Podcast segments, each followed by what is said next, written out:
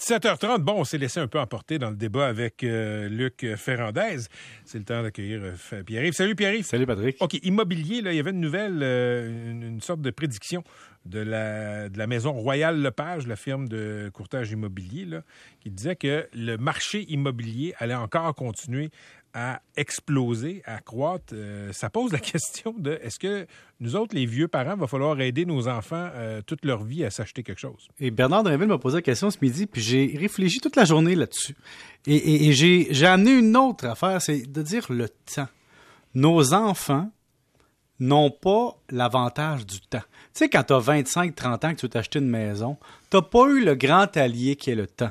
Tu commences à épargner, tu commences à investir, tu commences ta vie financière.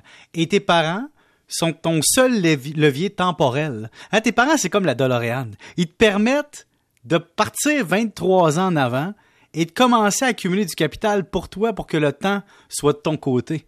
Et donc, quand je pense au REE, je ne pense plus aux études de mes enfants.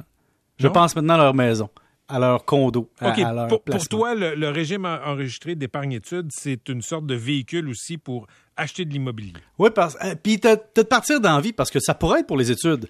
Mais dis-toi que les études au Québec, le coût est quand même contrôlé. Ce qui est pas contrôlé, c'est le coût du logement puis le coût de la vie. Et donc, comme les études sont un peu indexées au coût de la vie, mais pas nécessairement le logement, ben c'est le logement que tu dois travailler. Dans le fond, si tu veux aider, aider tes enfants, c'est là-dessus que tu travailles. Donc, est-ce qu'il faut aider nos enfants? La réponse c'est oui. Il y aura de plus en plus d'humains sur Terre. Il y aura de l'étalement urbain tu leur donnes un avantage en pensant à eux à leur naissance. C'est pas donné à tout le monde, Patrick. Je sais qu'il y a la moitié de la population qui en arrache, puis que l'autre moitié qui est au-dessus de la moyenne. Donc, il y a un milieu, hein, il y a une médiane là-dedans. Mais quand tu es dans le tapon du milieu, puis que tu fais des choix quand tes enfants sont jeunes, ben, pense à son tremplin.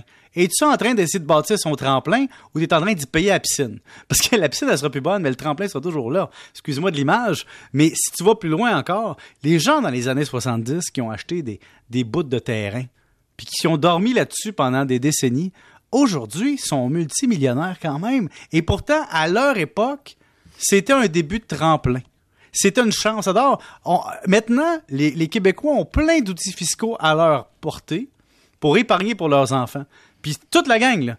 Parce que l'Oréal te permet d'avoir de l'argent pour les aider quand tu es à retraite. Le CELI, tu peux leur domper un chèque quand tu veux. La nouvelle gugus de Justin Trudeau, ça va être bon pour tout le monde, 40 000 à l'abri de l'impôt.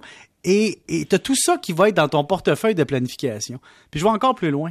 Quand ton enfant est né, là, Mm. tu sais qu'il va te coûter cher. Patrick, si je te dis OK, école privée ou pas, si je te dis université, si je te dis reviens à la maison, paiement de dette, tu sais que ça s'en vient, les broches vont te frapper. C'est rare qu'un enfant naît les dents droites à vie, hein, on s'entend?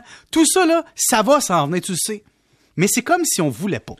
On, on veut pas que ça arrive. Et, et oui, il faut penser à nos enfants. Puis dans la planification de nos vies, ça prend maintenant une planification successorale au niveau de comment on va aider nos enfants. Puis je sais que ça a l'air un peu, un peu fou passer de même. Il y a plein de parents qui se disent présentement, qui m'écoutent, puis qui disent, sais-tu quoi, Pierre-Yves? Je me suis arrangé tout seul, ils s'arrangeront tout seuls.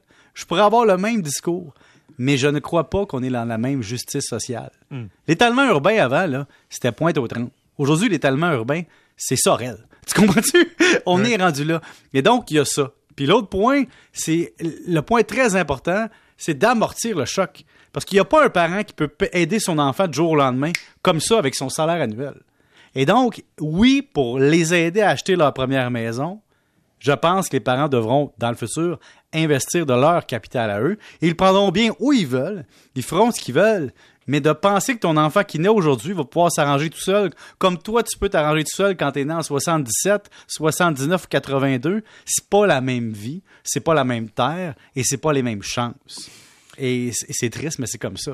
Excellent message, on se retrouve demain. Salut! OK, chronique euh, toponymie avec euh, le toponymiste. Ça se dit-tu un toponymiste? Oui, mais j'en suis pas un, mais je, je m'in- je m'inspire des toponymistes. C'est un toponymiste amateur. C'est- moi. Plusieurs, plusieurs chapeaux de cow-boy sur la tête de ce Tu viens- MC. Tu viens de lire mon CV. 1734. Toponymiste.